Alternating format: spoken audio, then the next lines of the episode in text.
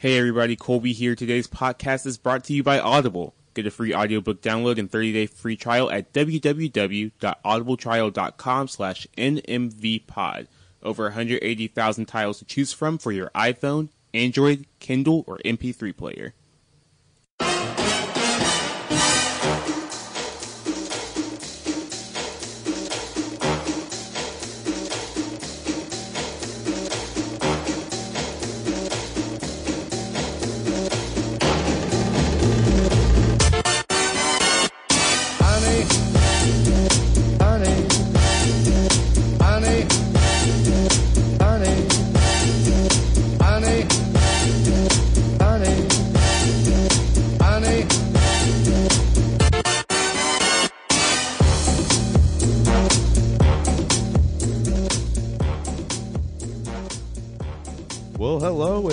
To this week's content edition of Never Made Varsity Podcast.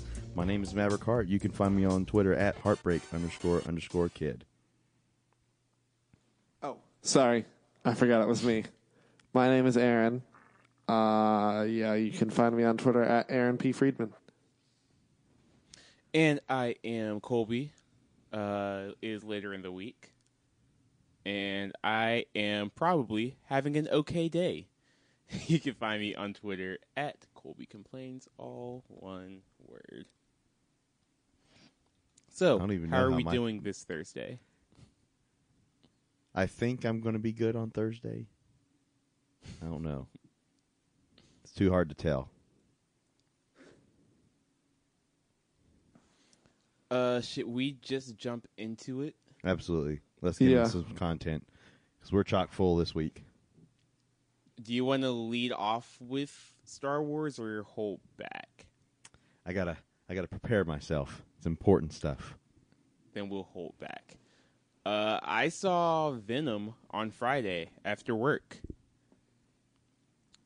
and it was a movie that has split audiences. Kind of. Well, it's it's a big split between critics and audiences.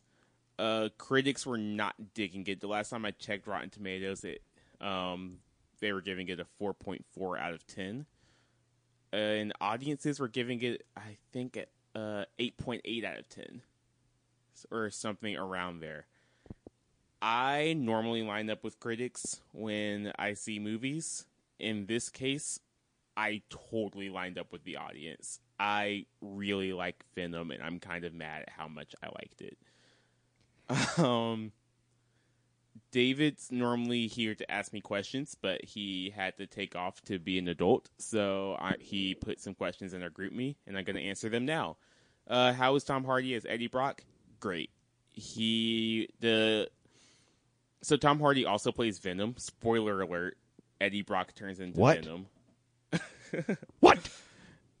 and I feel like there. I mean, of course, the chemistry between Tom Hardy and Tom Hardy was really great. It, this is at its core buddy comedy. It wasn't advertised as such, which is weird. I think they really should have played up how funny this movie was going to be because Venom was hilarious and funny on purpose.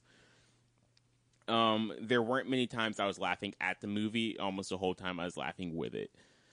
I wish that the rest of the cast knew what movie they were in.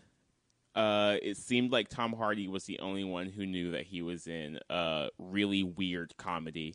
Uh, Michelle Williams had a really bad wig, but I think she figured out what movie she was in halfway through. Uh, Riz Ahmed, who was playing Brown Elon Musk, was just in a different movie altogether. But yeah, Tom Hardy really carried this movie for me, and I really enjoyed it. Uh, so much so that his accent didn't bother me whatsoever. I think critics don't like this movie as much as audiences do, is because the story structure isn't great. The first act is too long. It takes way too long for Eddie to become Venom. The second act is almost non existent. And by the time you get to the third act, you might be having fun, but you realize that you barely have gotten to know anybody, like any of the characters in this movie. Uh, there was one more thing. It just crossed my mi- mind, and I forget what it is. But yeah, Venom. I would recommend it. I think it's a good movie, and I do not feel any shame about liking, liking it. It very much seems like it is the opposite of what you know, say episode eight was, where it was uh, the critics really loved the movie, but then the fans didn't seem to. But we already we did spoke last year where some of that was not exactly accurate and it was misinformed with some bots. But it's very interesting though to see when it's an inverse relationship in reviews. Yeah, I I think that it's a little bit different here where I feel like a lot of audiences are going to have a really good time when critics who see movies all the time and have and they see what a well constructed movie looks like um will see the the cracks in the movie. Uh Tom Hardy has said they cut about 40 minutes out of this movie and I can see where that 40 minutes came from, and it was probably all just Tom Hardy improving. Um, this is a, a slight spoiler, but not really. Um, I don't really think it's that much of a spoiler, but at one point, uh, during production, they were walking around this place they were going to be in, and he saw a lobster tank. And when he walked into the restaurant, saw the um, the lobster tank, he said, "By the end of the scene, I'm going to be inside of that lobster tank." and they they built, um, they got got live lobsters and put them in the lobster tank for him in that scene.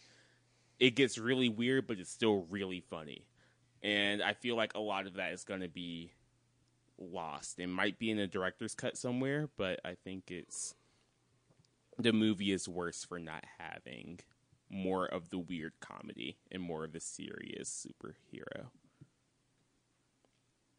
So yeah, go see Venom. I think it's good. Not gonna lie, every time I see Venom written out on Twitter, I read it as Venmo. And I'm like, sounds- is it a documentary about the service? That sounds like a very it, it's either going to be like the most boring or the most interesting documentary ever. Or maybe it's like the social network where it's not necessarily a documentary. Bring back Jesse Eisenberg and put him in every cinematic universe. uh, Jesse Eisenberg, your new Captain America. Uh, oh, that's something we can talk about. Did y'all hear about or see that? See what? Chris Evans tweeted a really weird, or not weird, but he posted a cryptic goodbye. Oh yeah, wasn't he 'Cause they quoting his Captain America shooting or for something? Avengers Four, right? Yeah, so shooting wrapped on Avengers 4. And three days ago, as we record, and Chris Evans tweeted, officially wrapped on Avengers 4. It was an emotional day to say the least. Playing this role over the last eight years have been an honor to everyone in front of the camera, behind the camera, and in the audience. Thank you for the memories. Eternally grateful. Uh, that really sounds like a goodbye to me. I, I think it's just the end of the series. I mean, who know? I mean, if anyone is, I mean, it, Captain America could, easily go in the last movie because he's always the one that's like the heroic, sacrifice yourself, like put everyone else um, before himself. But I know, generally, I think it's more of like just a general goodbye to the series because, like I said, for the most part, it seems like this is the end of the run of the what eighteen year uh, Marvel marketing plan to get all of these movies uh, put in theaters. 10 year, 18 movie. Mm-hmm. Um, I I think that a lot of the characters that start like the core six characters have kind of finished their time in the MCU and are ready to move on to different projects. I'm pretty sure Chris Evans directed a movie this year. Like he's ready to I think he's ready to not be Captain America anymore. And I think that's that's true of uh, the other Chris and um, RDJ and perhaps ScarJo and um, uh, Jeremy Renner. So we'll see. We'll see. Chris two and Chris three are ready to move on, so we'll let them go. We, one day we should power rank the Chris's because I have very strong feelings. We'll have to get those prepared. but as a teaser, Chris Pine, best Chris. um, but Aaron finished Stranger Things finally. Yes, I did. Um, yeah, the end of the season was really good. Rip Bob, justice for Bob, justice for Barb, justice for Mews. Mews deserved better.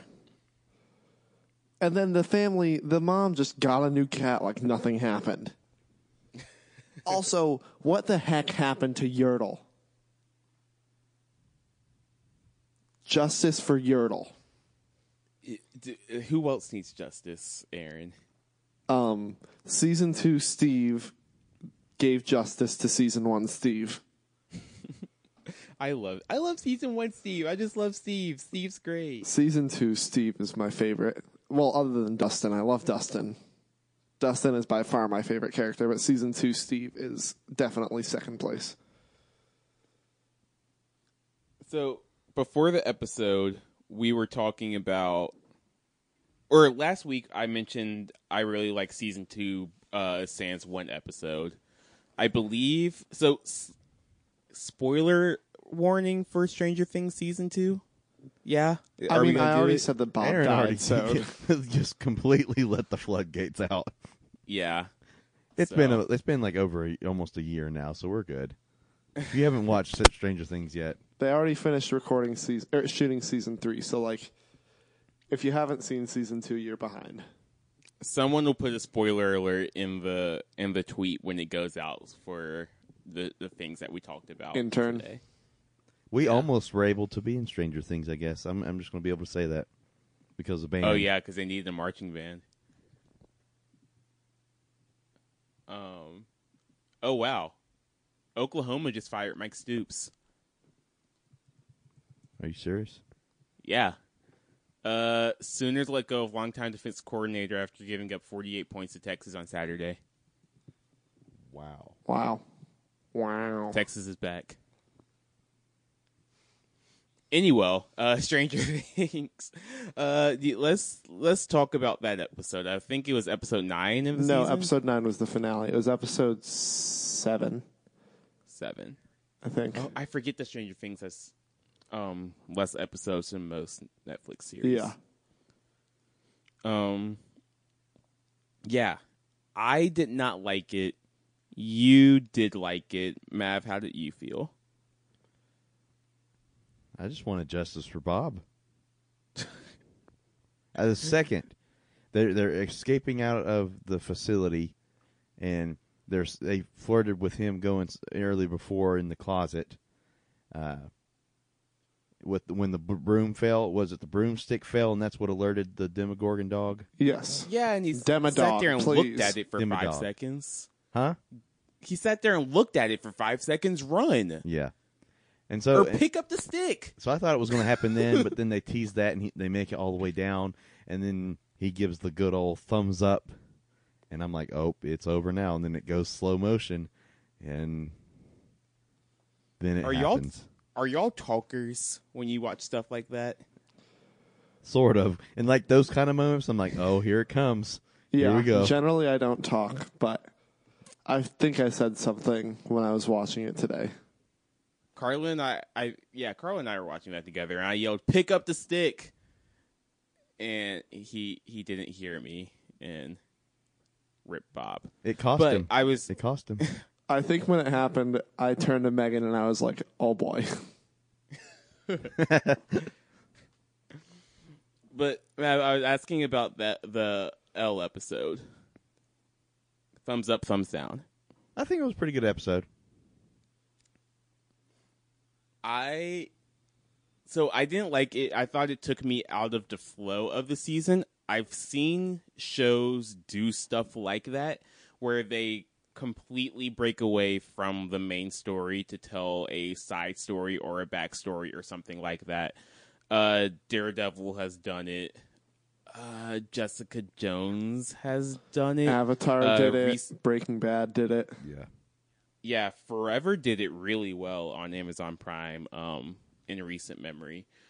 Um but I think for me why it didn't work is I feel like it didn't in all of those instances even though it was different characters and a different story and maybe even a different story structure, it matched the tone of the season at, as a picture. I feel like that one was such a jarring tone shift. It took me so far out of of the season. Personally, my biggest gripe, I thought the like the first couple of episodes just dragged on too much for me, so that's why it didn't really affect like the change of pace for me personally. Because I was I was waiting for things to kind of pick up or change direction at least a little bit. I was needing something like that happening earlier in the season for me.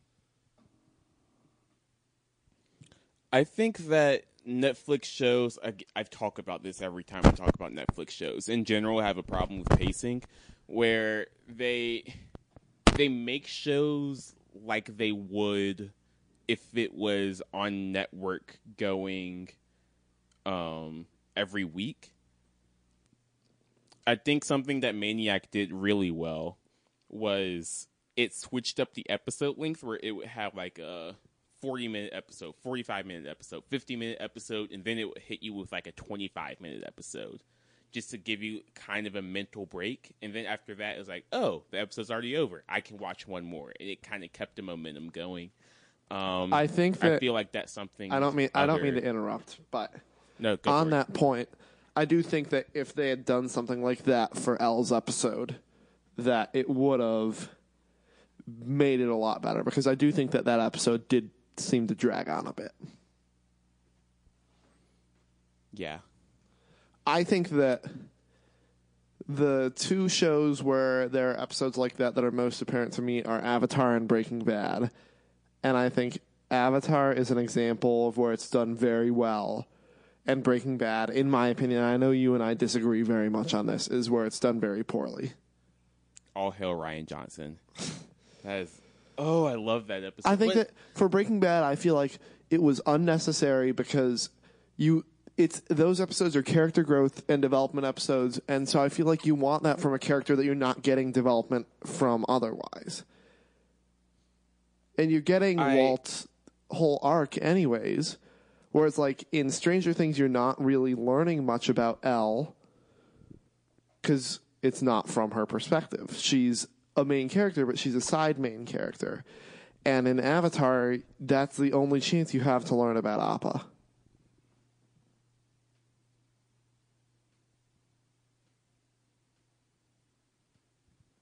Did we lose Colby? Did we potentially lose them? I mean, I can Might have. keep talking. So Like I said, it didn't take me out personally as much. I think looking back on it, it was a little long and a little drawn out, but I think that a lot of the things that they brought up were necessary to understand the last episode and a half of the season when she's back in the picture. I mean, the one the one liner when she tries on her new outfit, the quacking. Yes. That's that's that's one of my favorite moments of the whole episode. Yeah. I mean, I think that a big thing that you learn about her in that episode is you learn where her moral compass is at because she doesn't have a standard upbringing, and so you don't really know She's where she stands. basically. Yes, exactly. And you could tell when she refuses to kill the guy and refuses to let eight or whatever her name is kill the guy that she knows what's right and wrong.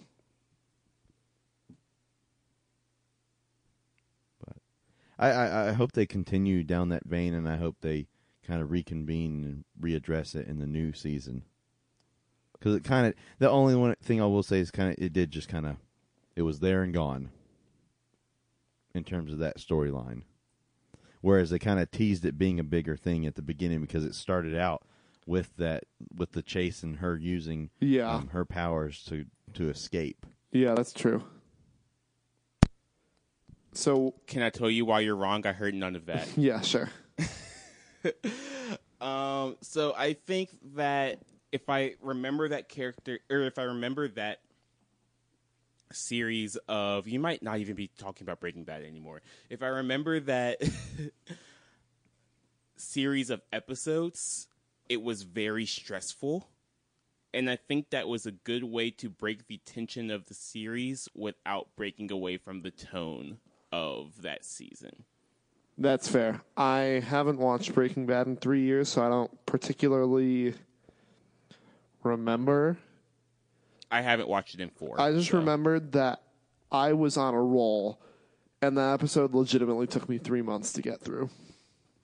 Because I would just fall asleep every time. Because You I. hate sophistication. What? You just hate sophistication. I mean, you're not wrong.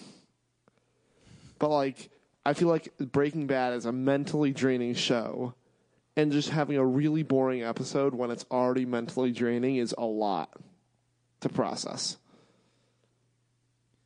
Admittedly, I, I didn't actually go th- all, all the way through Breaking Breaking Bad. Uh, I actually had to just start popcorning episodes, the important ones, just so I could get through. For that similar reason, where I just kind of got exhausted going through the storylines. It's a hard one to binge. Absolutely. I couldn't binge it. I had to watch a couple episodes at a time and then take a break. But I think that Fly was a good break. Yeah, That's I don't know. me. I think that I would need to watch through it again to have another opinion because I feel like part of it is just that it took me so long to get through that one episode that it's staying for me. But I do think I do agree with you on Breaking Bad being hard to binge. I think it's possible, but I felt like I could keep watching episodes of Stranger Things every time I watched an episode because even if it was intense, it was still lighthearted. Whereas Breaking Bad is a very dark show, and there's not a lot of comic relief. Like Yeah. after watching one episode of Breaking Bad, I felt like I had to do something else. But going back to what's the name of that show? Stranger Things. I, I it was just a little too jarring for me to really get into it. And if I remember correctly, El was kind of making me mad at the moment. Um, so I wasn't really feeling watching a whole episode about her. I think that would it would have served the whole show better to break up that storyline and put it as a B or C plot in like two episodes and make those episodes slightly longer. And then you have a more compact season without what I feel like is a wasted hour. I was telling Aaron uh, while we were waiting to get you back was like I did wish it it was a little more weaved into the overall storyline because it was sort of like a one off thing, and they teased it at the very beginning of the season where it seemed like eight was going to have a bigger role, and then they really Mhm. didn't follow that line. So I do I, I do somewhat agree with that, but also saying it did have some funny moments. That, uh, probably my favorite moment of the whole season. Uh, Kobe was uh, censored quacking after she was trying on clothes. That was just that was for whatever reason that's funny. I've done that several times. Whenever see people try like trying Safon, be like quacking. So, what do y'all think season three is going to be about? I don't know. I hope it's something different. I like different. Yeah.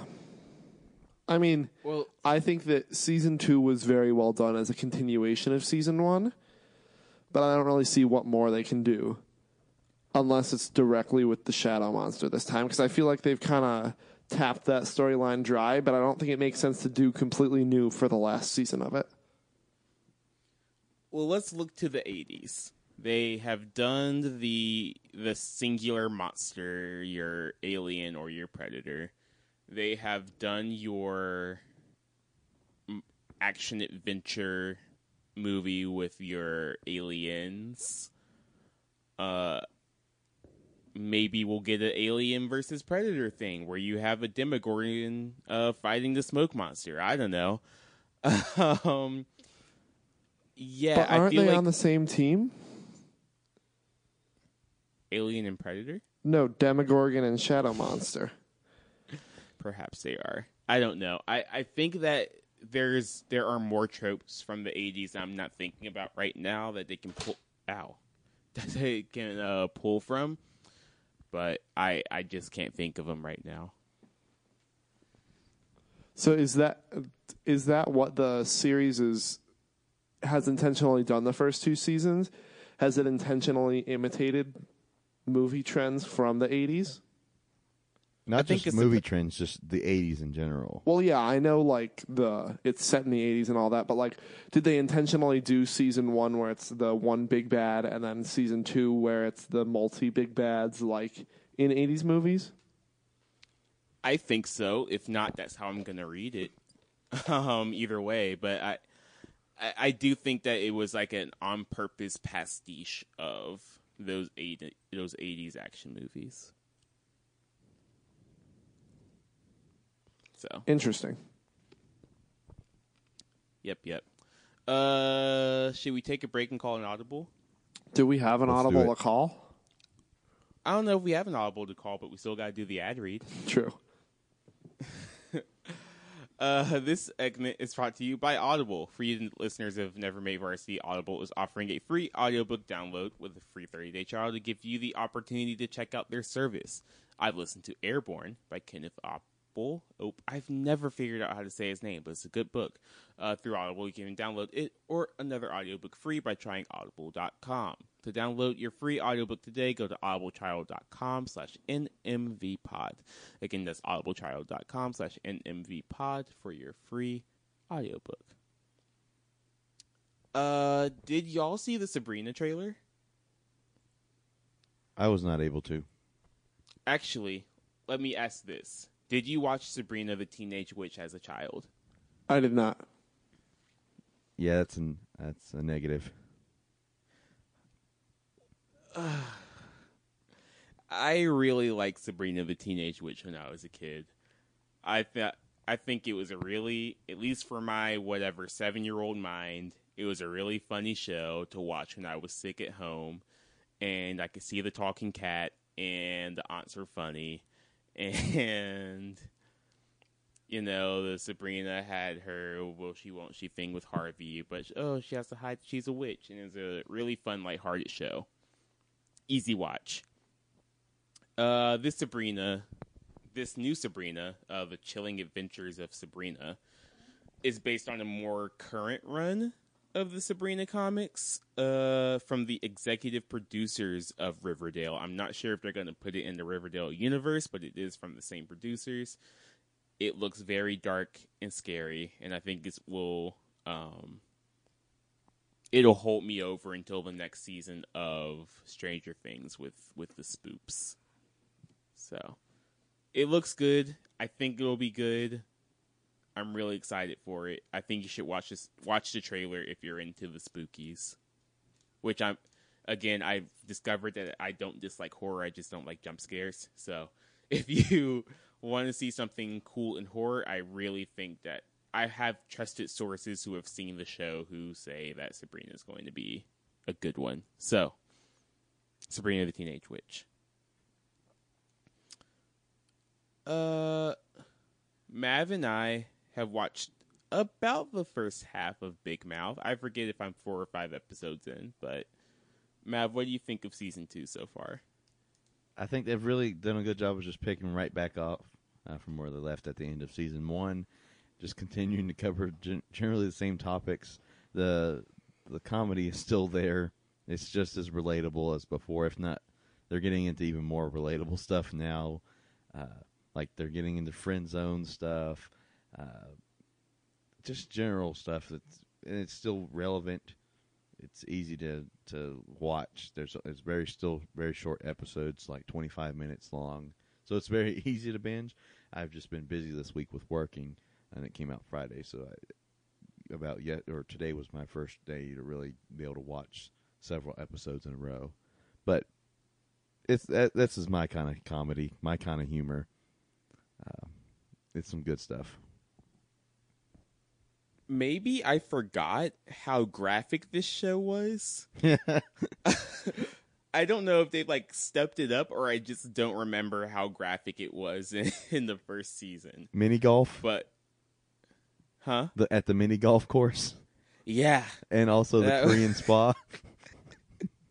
They uh they go there. Um all the way there. And I mean everything that you said I I feel as well. It's just a very well made show. Um which again I feel like a lot of the humor would have been lost on me if I was 12 years old. Um I think with them making like penis jokes like it's still like a very smart show.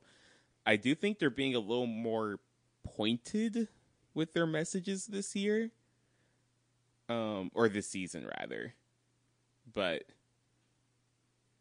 I don't know. I I like I still very much like this season of Big Mouth. I mean, it's all star cast. You got John Mulaney, Nick Kroll, Gina Rodriguez is on cast this season. Um, we have Gina Rodriguez from Smallfoot fame. Yes. She's Kolka. Now, And Uh, Zendaya is Meechee. her character very relatable things, but still tackling like what goes on. I'm not going to do spoilery too much with it, um, but stuff that basically Jenny Slate. Jenny Slate. um, yes. Yeah. Mona Lisa from um, Park and Rec. If you're not, Yep. if that helps. Uh, Also in Venom, by the way. Yeah. um, Jordan Peele still and Jordan Peele. is the ghost of Duke Ellington. um, now, the one thing I was going to let, if y'all are just start watching the season, uh, if any of you are big John Mulaney fans, there is a nice little Easter egg that I was able to catch. Maybe I'll see if anyone else is able to catch it.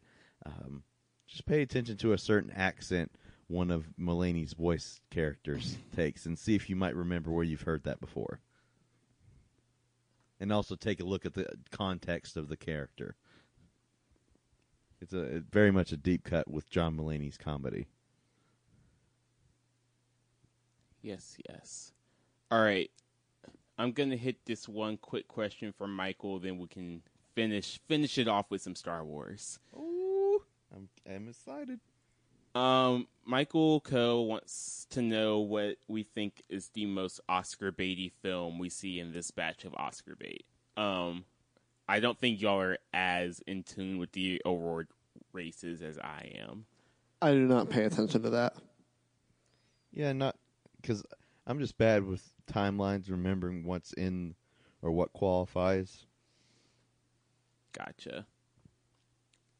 Um, I think the most Oscar baity is going to be the favorite. Uh, it is a period piece. It has enough big names that some people, like some mainstream, it'll get some mainstream looks at it.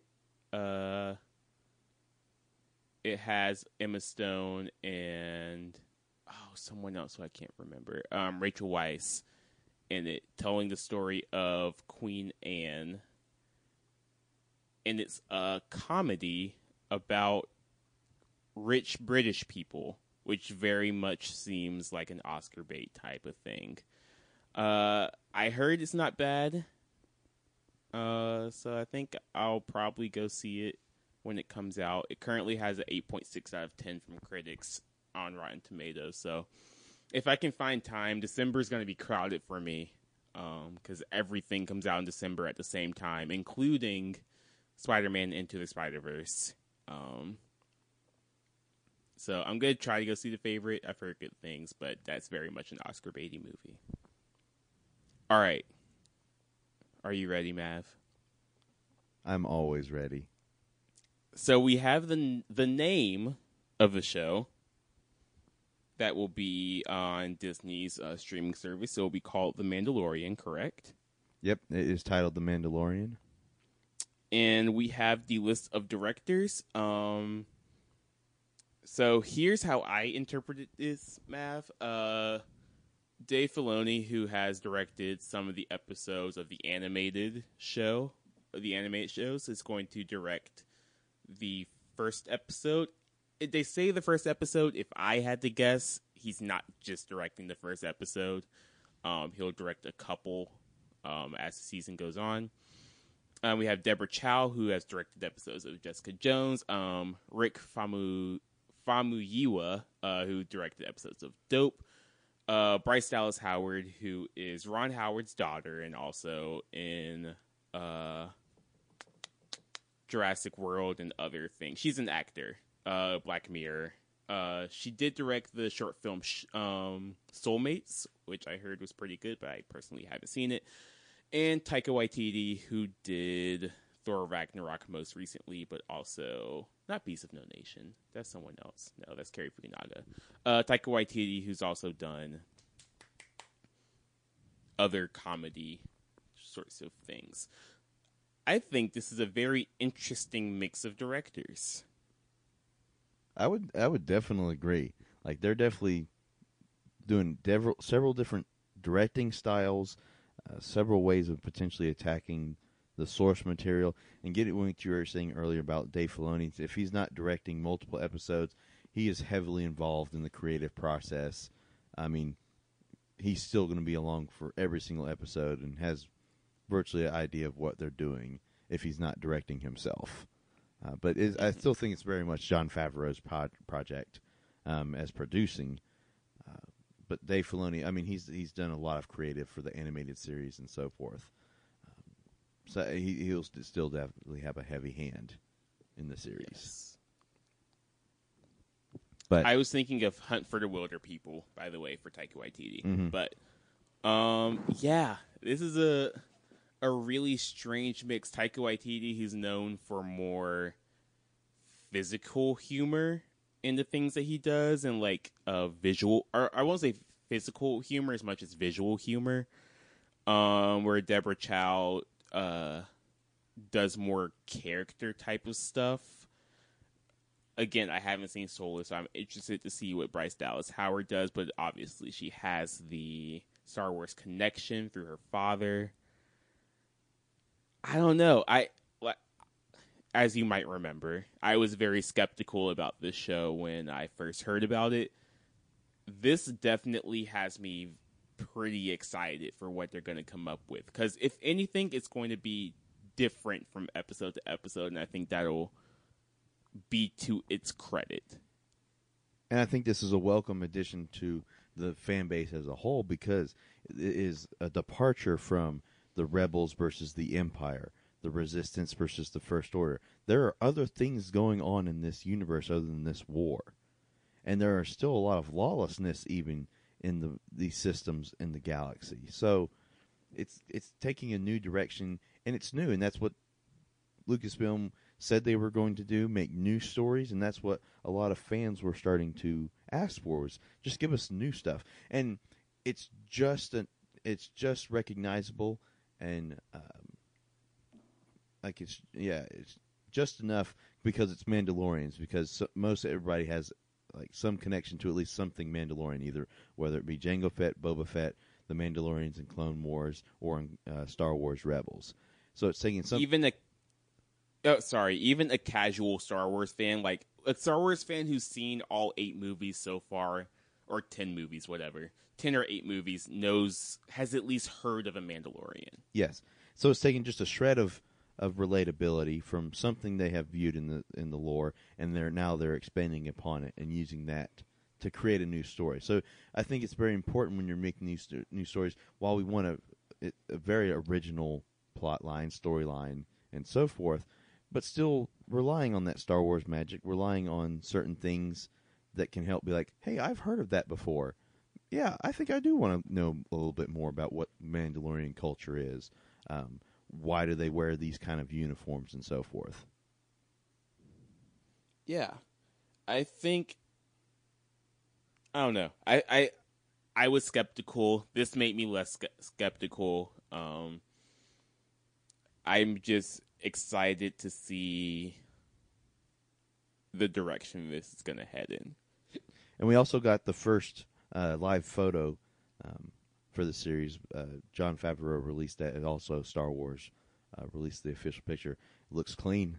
Looks real clean. Looks like they're on somewhat of a desert planet, and there's, of course, a Mandalorian in full clad armor uh, walking through what seems like a marketplace area. So, uh, and something a lot of fans have been asking for, somewhat of an underworld movie. We sort of got that with Han's, the Han Solo film, but I think fans were even wanting even a little bit more investment, and so that's what Jon Favreau's uh, so, like the paragraph that he released was sort of getting at that. Where, like I said, we're getting away from politics, we're getting away from the Empire, First Order, the Resistance, and the New Republic. It's just in a completely Trade another world within the galaxy. So I'm Yeah. excited to see where they take that. As am I. All right. Anything else this week before we get out of here? I'm good. I am also good. David, you good? I'm good. All right. Find out next If week you- if David's okay with this. He's not going to be okay with me imitating his voice like that. this will be interested. This will be interesting whenever this episode comes out. But until then, you can find us at tinyurl.com slash ti- uh, never made varsity. Leave us a five star rating and review on iTunes. Don't laugh at me. You can't do it any better. Anything you liked or didn't like, be sure to let us know via our Twitter at Never Made Pod. Thank you to Audible for sponsoring the show. For your 30 day trial, go to audibletrial.com slash NMV pod. Thank you to David Cutter for the music. And we'll see you on Sunday. Bye. Adios, amigos.